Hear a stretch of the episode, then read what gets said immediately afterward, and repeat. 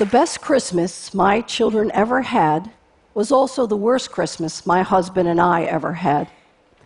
Elizabeth, age seven, and her brother Ian, age five, couldn't imagine why they were getting everything they wanted for Christmas.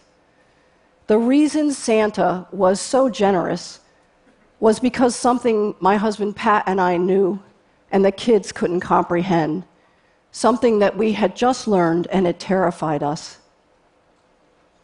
This was 1994, and the story actually starts a few years earlier.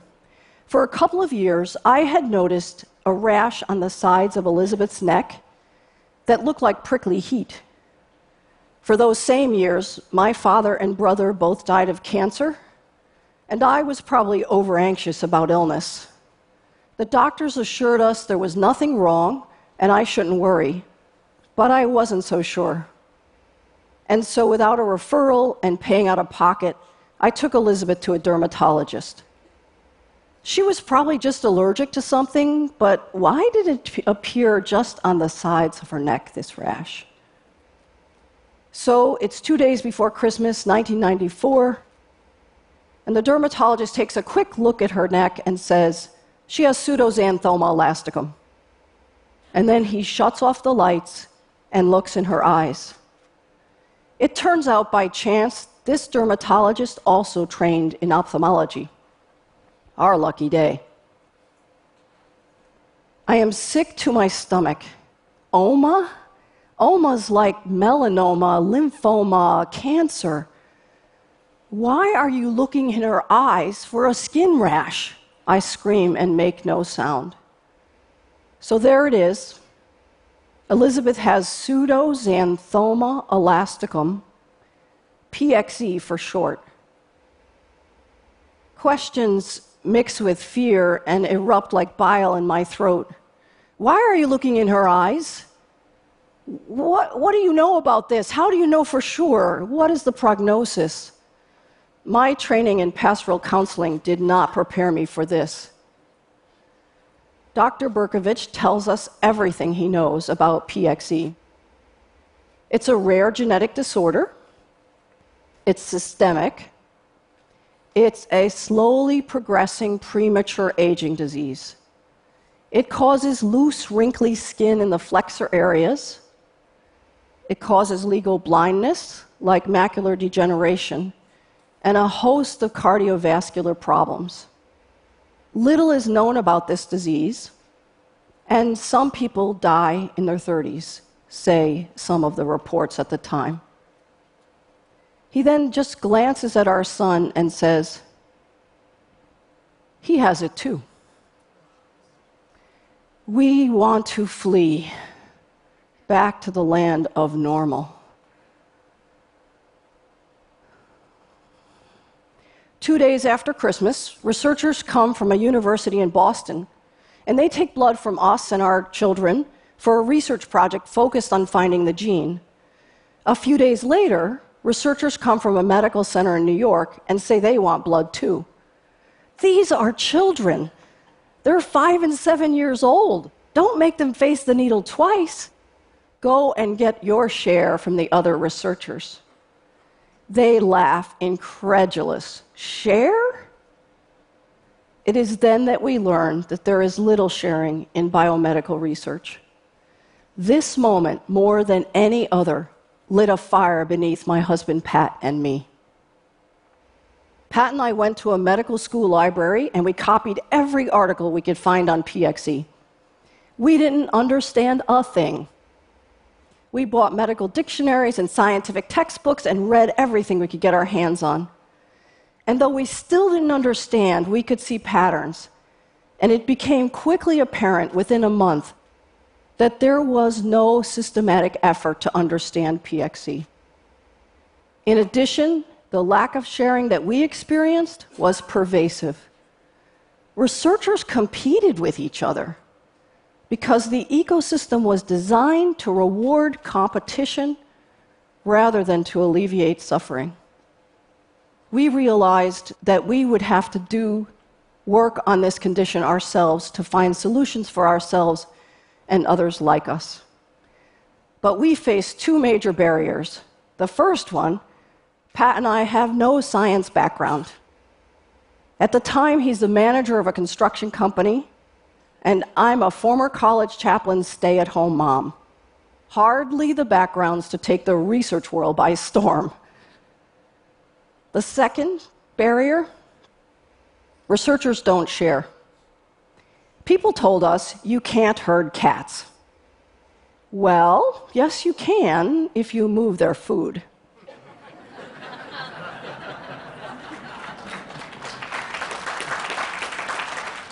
DNA and clinical data is the food. So we would collect blood and medical histories and require that all scientists using these resources would share results with each other and with the people who donated. Well before the internet was in common use, Pat and I established PXE International, a nonprofit dedicated to initiating research and conducting it on PXE and also supporting individuals with the disease. Using traditional media, we garnered around 100 and 150 people around the world who we asked, Would you give us your blood, your tissue, your medical histories, your medical records? And we brought all of that together. We quickly learned that this shared resource was not going to be enough. And so we decided we had to do hardcore bench science, hardcore research. So we borrowed bench space at a lab at Harvard a wonderful neighbor came a couple times a week and sat with the kids from 8 p.m. to 2 a.m. while Pat and I extracted DNA, ran and scored gels, and searched for the gene. Generous postdocs tutored us as we went along. Within a few years, we found the gene. We patented it so that it would be freely available. We created a diagnostic test. We put together a research consortium we held research meetings and opened a center of excellence. We found more than 4,000 people around the world who had PXE and held patient meetings and did clinical trials and studies. Through all this, we lived with fear fear of the disease breathing down our neck while the clock ticked, fear of, fear of researchers so well credentialed and positioned in a world made for them. Fear that we were making the wrong choices, fear that the naysayers were right and that cats would simply find a new food. But greater than all these fears was our drive to make a difference for our kids and for all those we had met along the way. And very quickly, we also realized what we were doing for one disease, we should do for all diseases.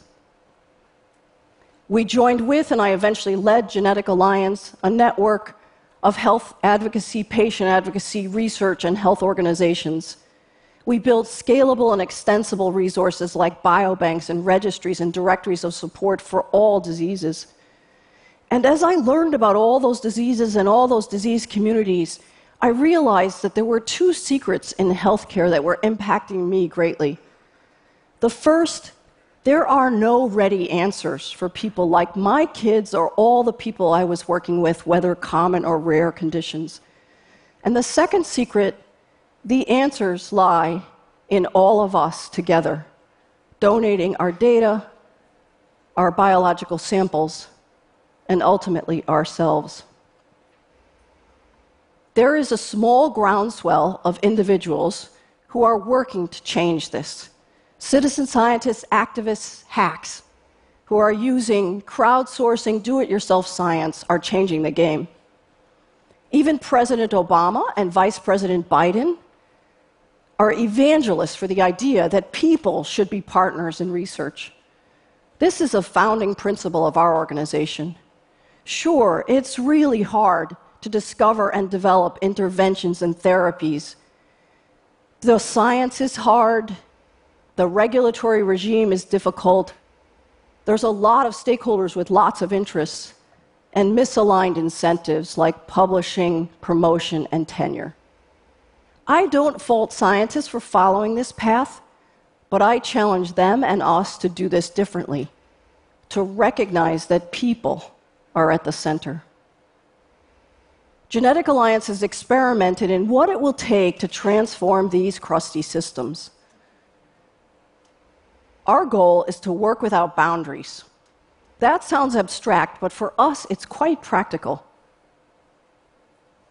When we're frustrated that entities won't share data, data that comes from people who gave their energy, their time, their blood, and even their tears, we need to stop and ask how is it true that we could share, but we aren't?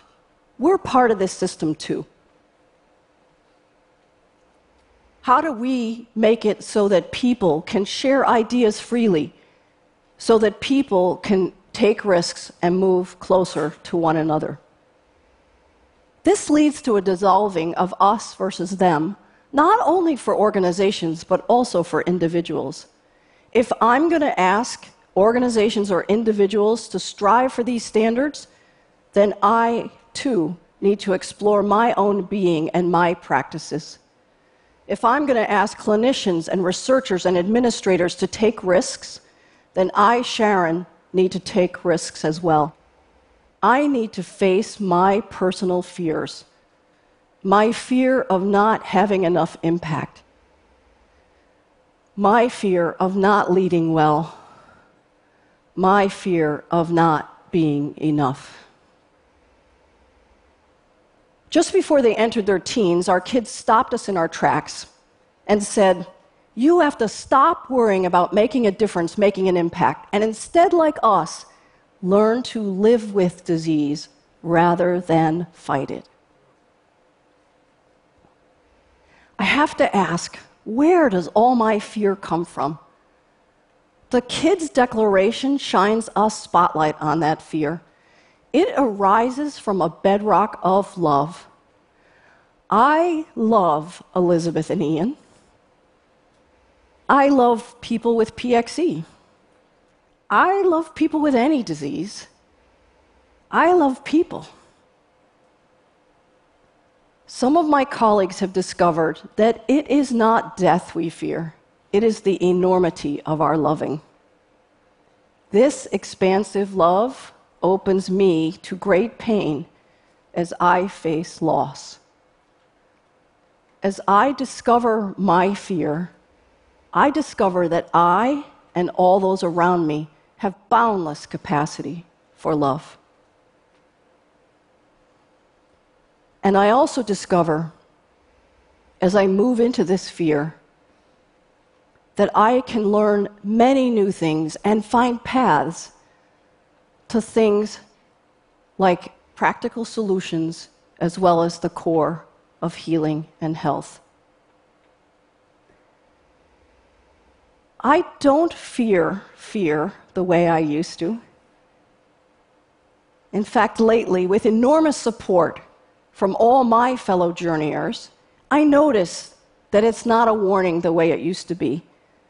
I noticed that instead it's an invitation to go forward because in it lies love and the path to greater love.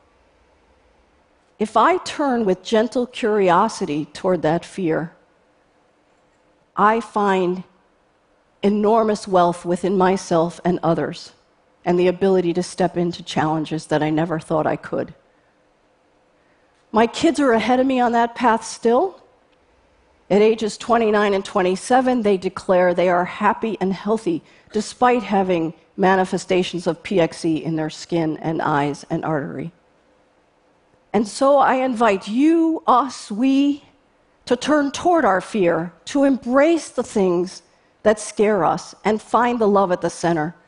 We'll not only find ourselves there, but we'll also be able to step into the shoes of those we fear and those who fear us if we breathe into that fear and are vulnerable with the systems and people who challenge us, our power as change makers grows exponentially.